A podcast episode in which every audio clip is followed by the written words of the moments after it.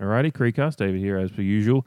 Um, I'm just doing a little, um, as I mentioned on the, the preview pod. Um, listen to that if you haven't for the, the Richmond game as well as talking about a couple of other good things um, with the, the club at the moment. It's um this this uh, this little recording, however long it goes. I'm only looking to do 15, 20 minutes here, but we'll see how I go. Um, this is just um my thoughts on the whole Eddie Betts' um, revelations in his book this week, and obviously the, the news that has dominated the AFL um, and really cultural landscape because it is bigger than is bigger than footy, and it's a, it's very much a story about um, um, Australia and our continued inability to um, deal with our colonial um, oppressive history. This kind of stuff is just further um, evidence that we just still don't know how to deal with this shit properly yet um, as a country, um, and particularly as the as the people um, in power um, that are often, you know, obviously people in power of footy clubs or you know government and all that are predominantly um, the uh, and, uh, the the descendants of the people that um, entered this country um, illegally. let's let's be real. It wasn't it was an invasion. It wasn't terra nullius. It was um, a very much an inhabited country um, of the, the First Nations people, and, and, and this kind of and you know people will be like, wait, what are you why are you talking about all that stuff right now?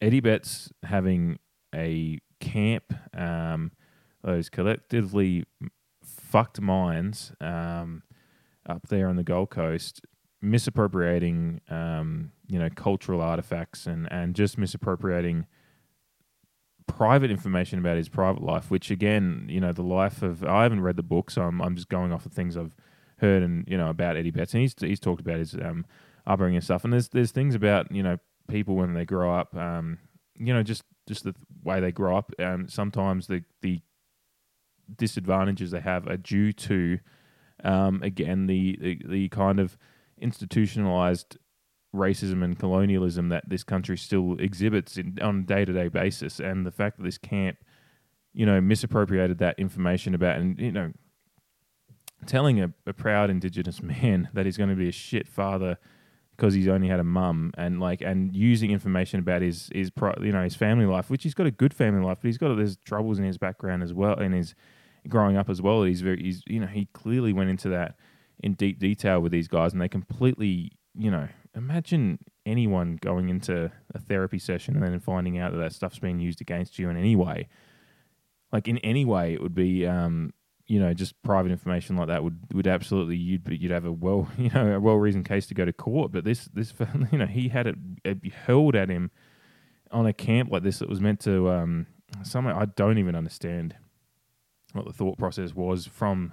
First of all, these people that run this camp must be absolute fucking psychos. Like the fact that they've done what they've done to try to cover this up and, and to the point of making major news organizations in this country uh, retract stories that were clearly, um, you know, all the story, all the stuff that Caroline Wilson and Sam McClure were saying, um, that was retracted and they had to apologize for. Um, and Sam McClure had that tweet where he said that you know the truth is in, incontro- uh, incontrovertible.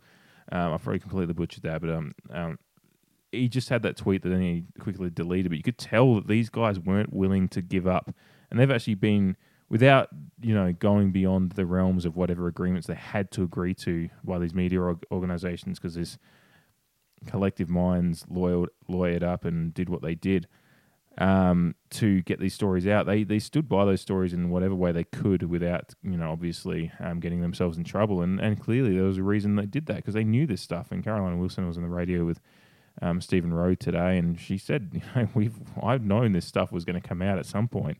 Um, we all knew. Um, I've talked to plenty of people, and, and even Ro- uh, what's amazing is guys like Rowe who he admits that um, he was, you know, he's a crow man, so he just wanted to believe the club. But he, he was like, yeah, I'd heard this stuff, I just didn't want to believe it. I'm like, well, fuck, there's so much fire, smoke out there, so much smoke that like when that you know that stories retraction thing in February happened, um, I just sat there and thought, no, this this isn't this isn't the end of this. Like I just at that time, and I think Kane Cornes Twitter, he was just like, you know, this isn't this. There is more here still. Like, and everyone in Adelaide that want just I, I is that you know the Project podcast. They've got a bunch of tweets still in their account about you know, just absolutely railing on Sam McClure, and they just they should be out there giving him him an apology. Um, Rowie said he's not going to because he just thinks there's a smugness about how, what's how Sam McClure reports on all the sh- stupid shit the Crows do. he's like, no, it's the way he reports about you know the camp and the Taylor Walker stuff, and I'm like, well, that stuff was terrible. Like, if you want to hold a grudge because of the smug tone that you think he had, then that says more about you and your inability to face the actual events than it does Sam McClure. Like, you know, I have no love or hate for Sam McClure or Caroline, Wilson. They piss me off as much as anyone. They were doing their job and they did it. They did the job here and they did not. Considering how much their careers were threatened. I think they they were strong enough in their careers that they were still going to be fine. Yeah, Caroline Wilson's been fine. Sam McClure has continued to do what he's doing. Like they they luckily were up up enough in their careers that this wasn't you know career ending. But they've you know we're talking about mental health with all this stuff. Like this this is a mental health issue as well with this Eddie Betts stuff as well as the cultural all that stuff, the racism about it. But uh, we want to talk about the mental health here, and you know all these people that just absolutely railed on um, Sam McClure on you know Twitter. Like I said, those Crojack tweets are still there, and because um, I remember seeing them pop up on my feed at the time, I was like, I don't know why you're taking a victory lap as bold as this when there's something more coming. And then as soon after, I think we knew an Eddie Betts book at that point was coming, and it was kind of like you know in my head I was just like, wait until that Betts book comes out before you really, because he's going to be the one that'll either say wasn't that bad or he's going to have some details. And boy, did he have some details. Um, I think anyone that's listening to this knows them already. Um, I will just talk about them in generalities when I'm talking about my feelings on it. I'm not going to go reading excerpts and stuff because it's, um, you know, people, if you're listening to this um, and you haven't read anything much on, it yet, I'd recommend going and just looking up, uh, just search Eddie Betts, Eddie Betts book camp, and you'll find any any number of articles that are either, um, there was an age article that originally had a lot of the details the evening before the book was released um, that really blew things up, even the night before. And then obviously, radio, it was released yesterday. This is Thursday night, August 4th, and it was released yesterday, the 3rd. Um, you know, it was just, it was obvious to me, and I think it was obvious to a lot of people that actually just sat back. And, and people will say, well, you're a port man. Of course, you were just looking for something else. And it's just like, no, like, it, there's that many stories that come out from clubs I hate around it, and you know that uh, you know, you hear something and you're like, and but not much else, and you go, oh, probably wasn't much there. That's fine. Even the Taylor Walker stuff last year, when I first heard it, I was like, nah, nah, there's not going to be much there. And then it just continued, and then you realize it was like, oh shit, okay, this is just going down. This actually happened. Um, when you heard the contrition from Adelaide pretty quickly, it was like, oh boy, um, okay, so yeah, there's a story here, but and again, this camp stuff, it's it's, it's lingered for so long, and there's been so much innuendo about it and there's been clearly that you know you could just see it in the club the way they, they you know 2018 went down and some of the whispers that were coming out it was and there was no different wildly varying reports it was all very quickly that this kind of stuff that Eddie Betts has written about happened It was innuendo about it there wasn't exactly that much spite you know the detail that he's gone into you know, was very clear. It was very murky. It was like it was, you know, there was stuff said about the, you know, the misappropriation of uh, of an indigenous artifact or whatnot. There was that kind of stuff came out, but it wasn't. You didn't get too much more than that on, and but you just heard that there was like the Richmond song, the being blindfolded. I even remember hearing something about the fact that they weren't allowed to shower, um, you know, a couple of years ago, and that's in there as well. So it was all there. Like we and and clearly, Eddie has said that the he gave this to the AFL and the club and all that stuff, and um, and they did nothing about it. And that's that's the real tragedy of the story to me, and why it's bigger than just the crow. Like you know, I could sit here and just laugh at the crows, but it, it's not. It's just not funny. Like it's it's it's you know the crows. It's predictable because the crows have had have repeated instances in the last decade of just doing trying to find a way through the system. Like even if you go back to the Kurt Tippett stuff, it was just them trying to flout the system. And then this is just a weird, weird thing that they thought they could. They thought this mind, uh, like mind training, that they were going to untap some potential that you know another club hadn't. And I really found it quite confronting when Eddie Betts said last night, like he was on AFL 360, and I think it was it's an incredibly. I think this is the other thing I'll say before I continue on. Eddie Betts is such a wonderful incredible man, an incredible human being to take because no one deserves to have to take this weight, especially when it comes down to racism and just cultural, you know, just the constant constant cultural misunderstandings that he people like you know he has to deal with. You know he he should he, he should just be able to live. You know and just you know but he takes on such a weight. Um. You know upon himself to kind of highlight these issues, and he, and he takes on this weight of obviously writing this book, knowing that this camp stuff, because he, you know, and you know, fuck all the fucking cunt Crows fans out there that are saying it's all about money. Bloke played 350 games and one of the greatest, greatest to ever do it. He's still working in the AFL. He's in the media. It doesn't mean the, he, that book was going to sell, regardless. So, um, but man, the weight he takes on. But what he said last night, um, you know, he said our coach was murdered. We came together after that. Why the fuck did they think they? Well, he didn't say why the fuck. This is just me. Unfortunately, just my anger saying kind of you know agreeing and saying what he's saying at the same time. I'm like, why the fuck did they need to go to this level? It's just unbelievable to me. And you know, it's it, the other crazy thing. Um, I think it was uh, oh, who was I listening to? There's been a few actually. Kane Cornes I was on the radio this morning, and he said, um, you know, that uh, they they had a camp in 2004, but. It, the thing that so that camp in 2004 that Port had was they went to it was Alastair Clarkson that um, was on that uh, did that camp uh, was a real driver behind it and obviously everyone but the, the team just went to New Zealand hikes some mountains. It was this is the thing. Teams just need to do stuff together and it's often you know you do physical stuff together where it be hiking mountains or you know I don't know some teams have done Kokoda at times. Um, the Kokoda Trail for those not up with Australian history was the trail through um, New Guinea um, in World War Two um, that, uh, that the Australian soldiers used um, to escape the Japanese, and um, it was really it's really um, it's not really a trail.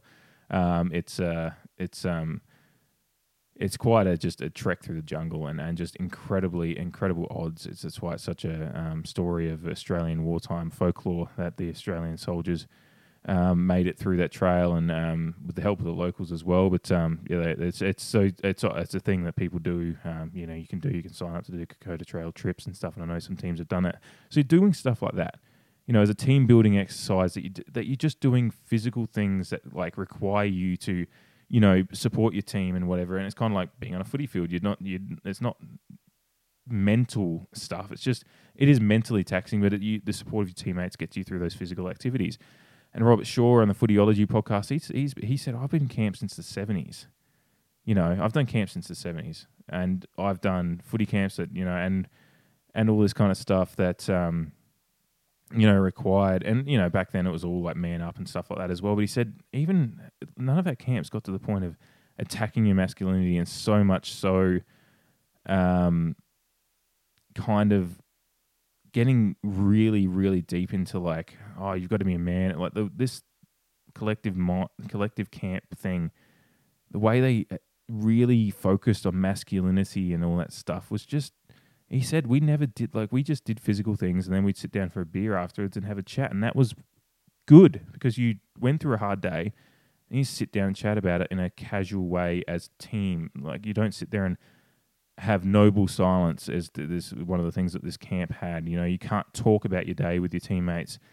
You're either berating them with abuse um, or listening to someone else berate them with abuse. You're not showering or anything, and then you have to focus on your masculinity and all these weird, that fucking groin thrust stuff and all. It's just, it's unbelievable to me that that we have years and years of history of teams going on camps, um, and for some reason the Crows thought that this was going to be unlock something. That this kind of treatment of people, dehumanizing treatment of people, could unlock something. And uh, yeah, we all teams are always looking to go that extra mile um, to unlock that extra one percent that gets you to being a championship team. But it should never be, um, you know, you should never be de- breaking down someone so terribly like that and thinking that kind of camp would do it. Um, because I assume some of the crows people at the crows knew what this camp was about. So it's just it's just unbelievable to me. Um, I'm going to take a quick break just to um, refresh my glass, and, and I'll get back into it and talk a bit more about what my main concerns are, more so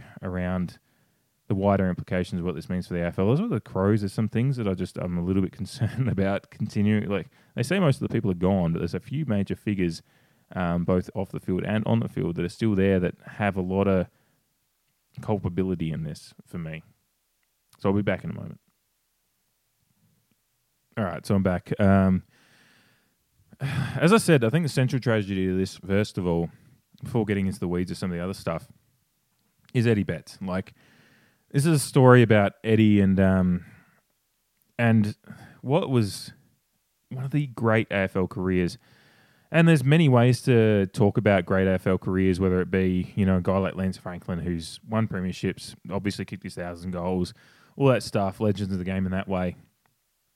And then you've got guys like Eddie Betts who never won a premiership. Um, you know, there's no Coleman medals, I don't think, in his career. He wasn't, you know, because it's often the big four. Like, there's obviously the big forwards that consistently kick the bags, and Eddie was, you know, he's a small forward. He still kicked bags, obviously. Um, I think it was Crows leading goal kicker a few times, obviously. But um, his career is both one of the most exciting players I've ever watched and an incredible player, an incredibly talented player longevity, obviously 350 games, Carlton uh, for a lot of years, and obviously Adelaide. But what his career was was just um, uplifting because his play like it was a like he started his career and he couldn't get consistent on the footy field because he was like he you know I think he was a bad boy Eddie at one point was a name for him in Melbourne I can't remember but I'm not going to get too much into that it's in his book and read his book about you know his life and stuff like that but his career you know he got himself together after the first few years. And yeah, young lads sometimes in footy, you know, that can be the case, but really turned into a great player at es- uh, Essendon, Carlton, and then obviously came to Adelaide and became a player that, um, and I've been a footy fan since the early 90s when I was, you know, first discovered a footy. And um, what I remember um, in South Australia in the mid 90s was there was no bigger player in the AFL in Adelaide than um, um, one Tony Modra, and there's only one player that is kind of. There's been great many great players at Adelaide, you know, that have been great. You know, whether you're talking about Andrew McLeod, and Andrew McLeod was certainly exciting as well. Um, you know, winning Norm Smith or Mark Ricciuto winning the Brownlow, you know, Simon Goodwin, Tyson Edwards, all those different players, Scott Thompson, if you're talking later years.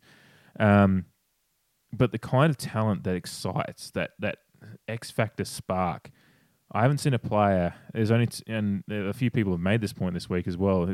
Tony Modra had that, and since then it's been Eddie Betts. Like the fact, you know, the Eddie Betts pocket, the the chance of Eddie, the way he could, the way the goals he would kick, and then the way he would celebrate with the crowd. It was like he was their god. He was theirs. He was part of them. He had one of the most beautiful and like I hate I hate the Crows obviously, and I had a begrudging and there's players at the Crows that don't respect at all. Like obviously Tex Walker for reasons that would be pretty obvious. Um, I didn't even like him before. Like I just had a weird feeling. I've always had a weird feeling about Tex Walker, and that's been somewhat vindicated as as things have come out over the past few years. Um, and I'll get into more of Tex Walker in a moment because I think there's a part in this that is doesn't sit well with me at all. Um, with him being captain at the time that Eddie Betts stuff happened. Um, but Eddie Betts was a player that I always used to say I fucking hate playing against him but I I don't hate him. Like it's it's just I hate having to play against him. Showdowns when he was on the field and he was he was in form. It was just like you know it could just you could be defending well. You could be pretty much have the Crows forward line in check, but he, you just let him get off the like he just he just gets a sighter at goal. Like the goals he could kick, it was just he could be he was a game changer and he was he was so exciting. He was their guy and um you know, it was a begrudging respect, obviously. I, I actually respect the hell out of him. I've never had anything against him as a man or anything like that. I just hated playing against him. It was purely sporting um, rivalry hate. you know, he's friendly hate. No, hate's the wrong word. It's just friendly rivalry stuff, really. Um, I was glad when he went back to Carlton just because didn't have to deal with him. But the tragedy of it is, is that you know he was starting to look like he was on his way out anyway as he went back to Carlton, but he still had some magic. But you realize seeing this story, like he said, like he hasn't doesn't feel like he's been the same since the camp, and and he lost his he, his love for the game hasn't been had, has never been the same since then. It is absolutely unforgivably tragic that they basically took their most exciting player and their most beloved player since a guy like Tony Modra, and he's on that level their most beloved player and a guy that had just played in grand final for them. And if they'd done just the normal team thing that year, they might have been they could have been talking about going back to the finals the next year. But obviously everything fell apart and whatever else. And um, they took that player, this player that was so beloved, and just completely mentally shattered him. And I I don't like this line that's coming out of the crowd. Like the crowd, like Tim Silvers is at an apology, and he wasn't at the time at the club at the time anyway he said sorry and whatnot, but I still think there's just this stuff that's coming out from the Crows that oh, you know, the camp had good intentions. What fucking good intentions? What fucking good intentions come from letting those kind of people mess with the heads of player like guys like Eddie Betts? There is no good intentions from that camp for me. Like that's the thing. Stop fucking pussyfooting around with who these people are that run this camp. They are horrible fucking people if that's what they kind of thing they think they can do to someone to try to find some extra level. Yeah, it might work for some sadistic fuckwits out there that need that kind of. You know, th- this is the thing that keeps saying, "Oh, camp's not not for everyone." But it's like, well, I think the, the Port Adelaide players in 2004, and we're all like, maybe some people weren't exactly into fucking hiking mountains and stuff like that, but it's not. It's, it's you, you're talking a variance of enjoyment of hiking mountains rather than people having every personal detail of their life and just absolutely abused and, and thrown at them in a way that completely ment- mentally shatters them and changes the way they look at the game of football. A game that had given him so much and he'd given us so much as fans of the game, as lovers of the game, and what he'd given us. And just, I hate this line that's coming out right now. And, you know, Mark Ricciuto needs to fucking hand his re- resignation already. He should have done it before. The fact that he's known all this stuff, because he's, not, he's known. He's, he's compl- he's lied. Like if this was caught and he'd said all that stuff under oath, boy oh boy. I mean, we're seeing Alex Jones get in trouble for obviously things that are like the things that he's doing, said are terrible. At the Sandy Hook stuff that's getting into the weeds of um, some stuff in the U.S. news, but um, you know he's in trouble for perjury. you know, possible possible perjury because he's under, lied under uh, lied under oath about text messages and all that stuff. If Mark Ricciuto is lucky that he didn't go under oath about this stuff and try to try to deny it because you know, his denials and the club's denials and Brett Burton's and and most importantly to me actually is Taylor Walker's and Rory Sloane's because they fucking knew. Those fucking cunts knew. And I don't have any love for Taylor Walker, but Rory Sloane's a player I've actually had a lot of respect for as well. And I'm pretty disappointed that they've they've got to have known. And the fact that those guys were in that leadership group and Taylor Walker was captain at the time, and Eddie Betts felt come, Eddie Betts was proud of his role in the leadership group, and he took a leadership role with the with the um, indigenous lads at the club, and and tried to get them and tried to have a dialogue about, hey, this, look, this isn't working for us, and it's a bit troublesome. Um, here's the details. We're just not going to have any part of it. And for Eddie Betts to just suddenly find out three weeks later, he stood down from the leadership group.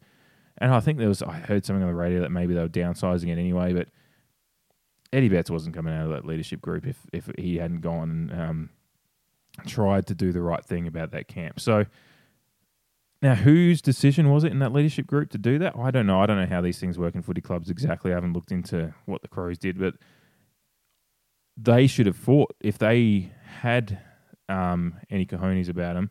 They would have fought for Eddie Betts to stay in that leadership group if it was, if it was a club. But they, they like Eddie Betts himself has said that that camp was brainwashing, and and clearly either you know Walker and Sloane were brainwashed or just following the party line, whatever. You know, there was good good people became Nazis too, whatever. Like it's just it's fucking ridiculous that those those fucking guys completely left Eddie Betts out to dry. And like a player that you know, if Eddie Betts wasn't there for those years, they don't even get, you know that team was a great team that got to that grand final, the best team in the league that year, and it's hilarious that they lost that grand final.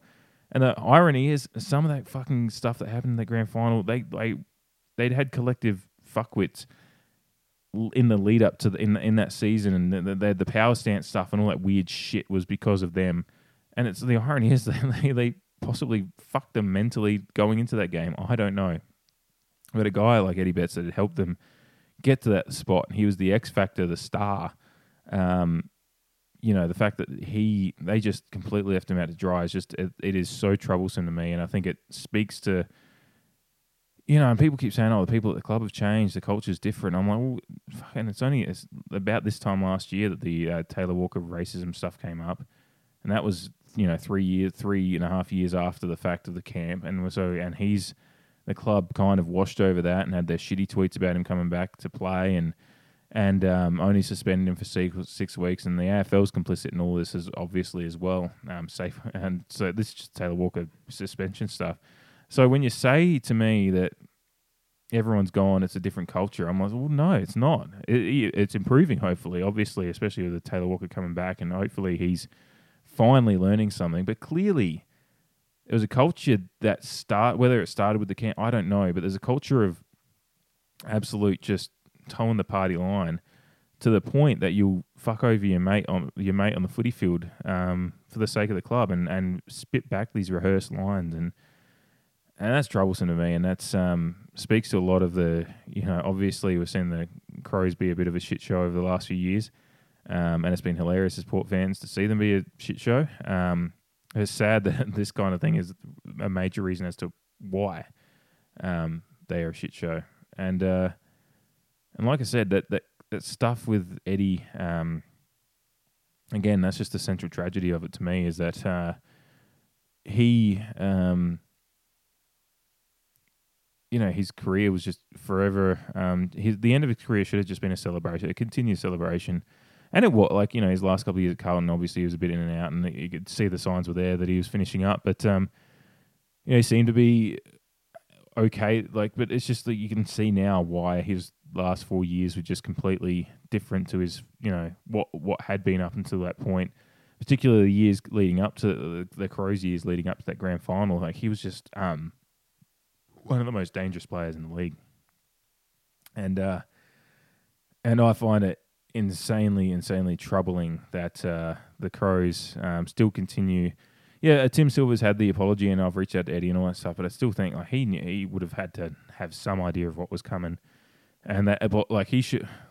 If they, they knew this book was coming for a while, that probably things were going to get spilt. Maybe they should have got out in front of it and said, "Hey, look, um, we know what's coming in this Eddie book. Um, we're going to get in front of this and say, look, we fucked up. Like they've they've waited for the book to come out and then finally like, oh god, all the evidence is out there now. We'll, I guess we'll have to we have to apologize now. That's the thing that still sits wrong with me is that they knew this book was coming. They knew this stuff had happened. Um, and whether I don't know what you know, maybe it was. Uh, I don't know. It's just weird. It's just still like there's a lot of people saying, "Oh, the Crows are in different culture," and I'm still like, there's still some massive improvements to the club to make. Um, to get past this for me. And um, Ricciuto stepping down to number one.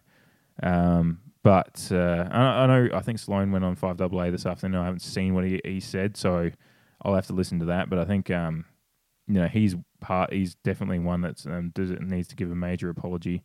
Um, but Taylor Walker's the one for me again that I look at and just go, "What the fuck have you been doing with your life at the Crows for the last like, what a what a leader, huh?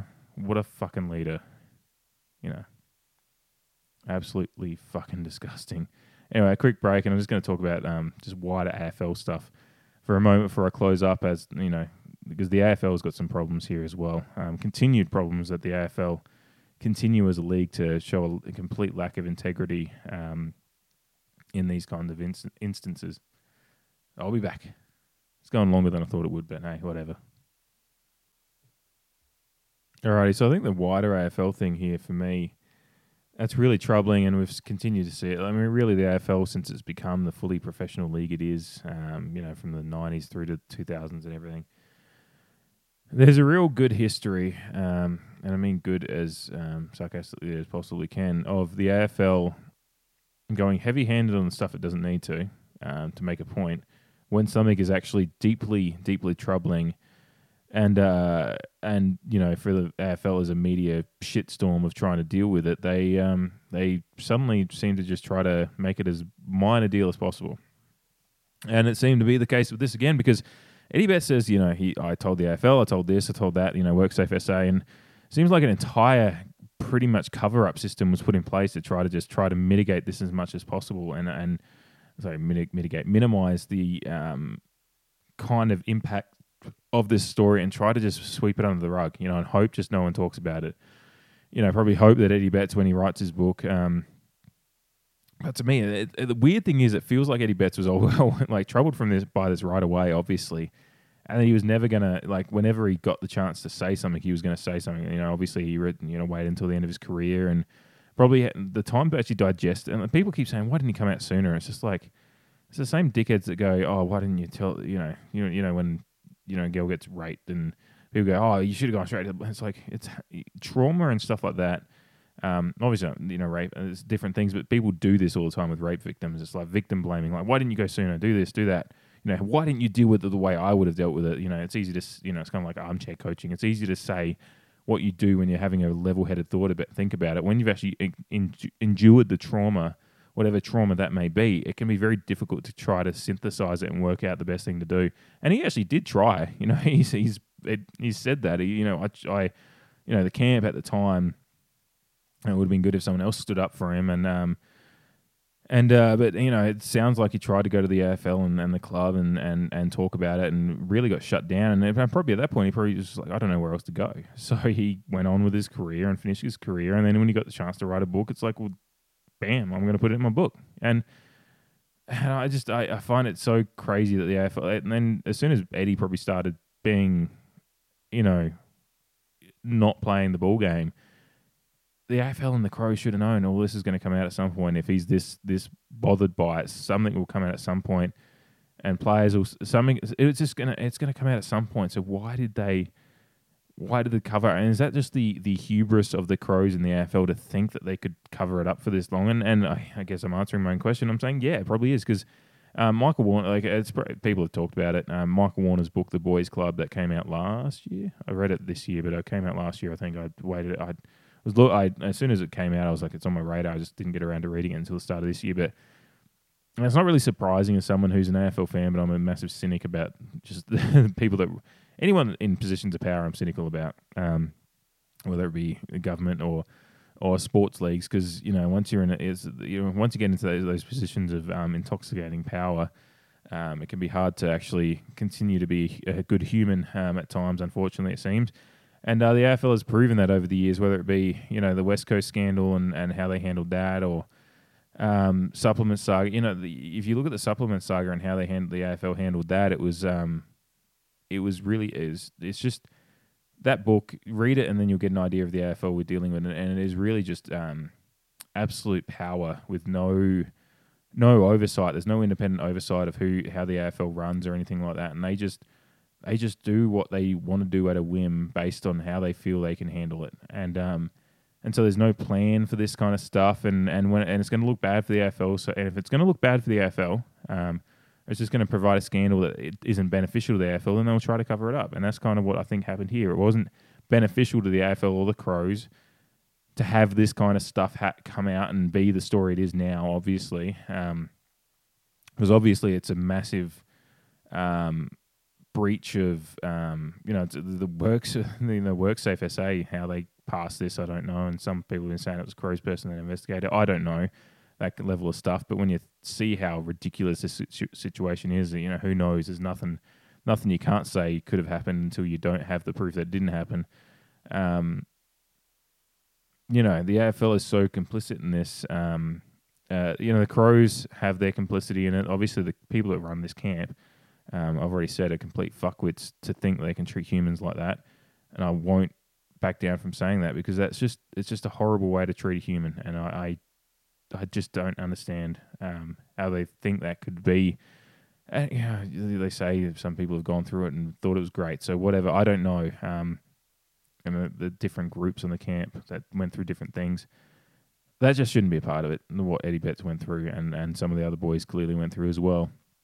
Um, but yeah, the AFL. Um, this is this is an AF, this is a massive issue for our league to, you know, finally confront. You know, they've gone through so many issues over the years that they've kind of, you know, and and the racial insensitivity stuff. I started the podcast by t- kind of talking about that. This is a another moment in time in our country, and and particularly and focusing on the AFL, another moment in the AFL that we realise how far away we are from actually truly embracing and understanding and having an educational understanding of indigenous culture. Um, I can't. I'm not. I'm not a scholar on it myself either, but I certainly try to be a listener and, and understand and be culturally sensitive and not speak on things that I, I don't know about. And what I don't know about, like clearly the the, the use of um, artifacts and stuff, not, and and just and just how to speak to people that have gone through trauma. And if you don't un- understand that trauma, like Eddie Betts' trauma from his childhood or whatever, then don't use it against them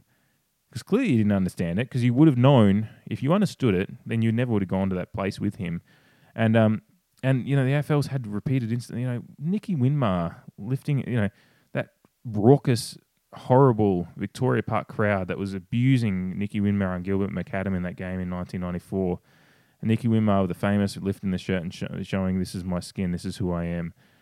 that should have been a moment of reckoning, but it, and it was in many ways. But then we get through to Adam Goodes being completely, you know, again one of the greatest players to ever play this game, and and being completely abused out of the game for and again cultural ins- and there's still so many people out there that that think Adam Goodes was just a being a ba- like you see whenever Adam Goodes stuff comes up, there's so many people that still don't understand on on the social media and stuff like that, and then and so we and the, so then. But we have Indigenous around and all this stuff. So Doug Nicholls around and oh, we've you know these Guernseys that show this artwork and all that stuff, and I love it. Like I buy the Guernseys and I love what we do for the game in that sense of trying to rec, but we still have so far to go because this really shows that the AFL, the AFL truly believed in all this stuff, then they would they wouldn't um, you know they wouldn't this wouldn't be a like we wouldn't be dealing with this issue like Eddie Betts having an issue at his camp should have been transparently dealt with. And, and and that would have been the AFL saying yes, we truly have an understanding, a cultural understanding of what this what this was this is not on, it won't happen again. And if it had happened at the time, and Eddie Betts brought this stuff up, we, we this camp stuff would have been a, it would have been a scandal at the time. Like it would have been like, oh, geez, that's horrible. But it would have been dealt with at the time, and that was four years ago or four and a half years ago, whatever it, whatever it is now. But now it's four years later, so we're dealing with the scandal of the camp, and then all the cover up stuff and all the all the what is wrong with these people stuff, and that's like the thing that didn't need to happen if you just deal with it at the time. And uh, the AFL is complicit in that. And I, I say this as a Port fan. Um, we, I, you know, I come from a bias point of view, being a Port, Port fan. I'm pretty proud of what our club does in the like we have great programs in place for the you know the Power Aboriginal programs, all that stuff, and the great people in place at the club. Like we've had, um, you know, Paulie Vandenberg was a long time, um, you know, guy at the club leading all that stuff. And there's like there's a significant stuff that Port Adelaide does to um, engage Indigenous issues and and our First Nations people and and be and you know Torres Strait Islanders and all that stuff. They they do significant work in that area to make sh- and and we should be proud of that as Port fans. Well, let's let's look at this as a moment to really go, hey, let's always hold our club to account. If any of this stuff ever comes up, you know, because you know Port Adelaide it has a great record and, and all that stuff, but let's always be, you know, there's been fan issues, and I, I don't hide from that. People always like to. It's one of the crazy things with the Crows fans on Twitter at the moment. Like try they that are just going, oh, what about Banana Girl? It's like, yeah, we acknowledge that there's shit fans at every club, but um, this is your club's issue actually, so stop. Um, but um, you know, always, you know, it's a moment of to recognise what not to do and sit there and go, all right, we're proud of our club for not getting into these kind of issues, but let's keep holding them to account and keep making sure this club um, has these high standards of, of what we expect as fans of how our club deals with these issues. And I think it's a moment to just uh, um, acknowledge, yeah, it's great that they do the right thing, but um, um make sure that we, you know, keep up these high standards as fans and our demands on the club is that you know, any issues like this that pop up, you deal with tr- quite transparently. Um, because this is this is textbook 101 of how not to deal with um, an issue like this. Because you know, the longer you sweep it under the rug, especially when it's it, the leak aspect of it was so, uh, it was just so out there that it's just it was bound to come out. You know, it's just it's crazy how this this one's gone down. Um, but yeah, for me, it's just um, it's a real tragic story for Eddie Betts, and I'm glad I'm so pleased that he seems to be doing okay. Like you know, he's written a book, which has probably been a cathartic process for him. Obviously, probably re- reopening some wounds as he writes it, and, and obviously deals with the fallout now. But um, I applaud his strength and, and his and his strength and his convictions as who he's who he is as a human. Uh, I applaud his family, his wife Anna, who's dealing with some un, undeserved, absolutely undeserved, horrible abuse on on the socials at the moment as well, with people talking about. Um, oh, it's just she's behind all this because you know, it's like, oh, sorry, Eddie went home and talked to his wife, his confidant, about this stuff, and, and she got angry because that's what a good, you know, you know, a good partner in a relationship does. You stand, you know, you'd recognize the things that shouldn't happen to your partner and, and, and stand up for them. So, um, um, yeah, strength strength to the Betts family, really. Um, you know, Eddie continued going forward. Um, obviously, um, and let's read the book and look at it. He he said himself, there's so much that he's dealt with in his life, like racism wise, uh, beyond this, um, as well as his life, um, that he'd love people to get out of it and, and be angry about too, like be angry about the racism and all that stuff. And um, you know, I, I've spent this whole podcast talking about the camp stuff, obviously, which has a ra- there's a racism aspect to it for me as well, but um, you know, read the book and get the good stuff out of it too. That would be great too. But um, yeah, strength to the Betts family and um, and just uh, you know, continued. Um, let's continue to be um, you know, open to uh, you know, criti- you know, just open to critiquing this league and, and, and the and, and the AFL for just and make sure we hold everyone to account, including our club if this stuff ever comes up. You know, that's the big thing I want to get out there too. The, uh, finishing up here is we can be proud at Port Adelaide that we haven't had to deal with this kind of thing, but um, you know, I'm also mature enough to know that you know it's, it's sometimes you know even this camp stuff it could like it could have been dealt with quietly, at, you know, better at the time, but people people the natural human reaction is to try to just oh just just push it away, push it away, do this, do that, and hope that it goes away, and it just didn't. Um, you know, Port could be guilty of something like that in the future. We don't know. Um, it depends who's who's in.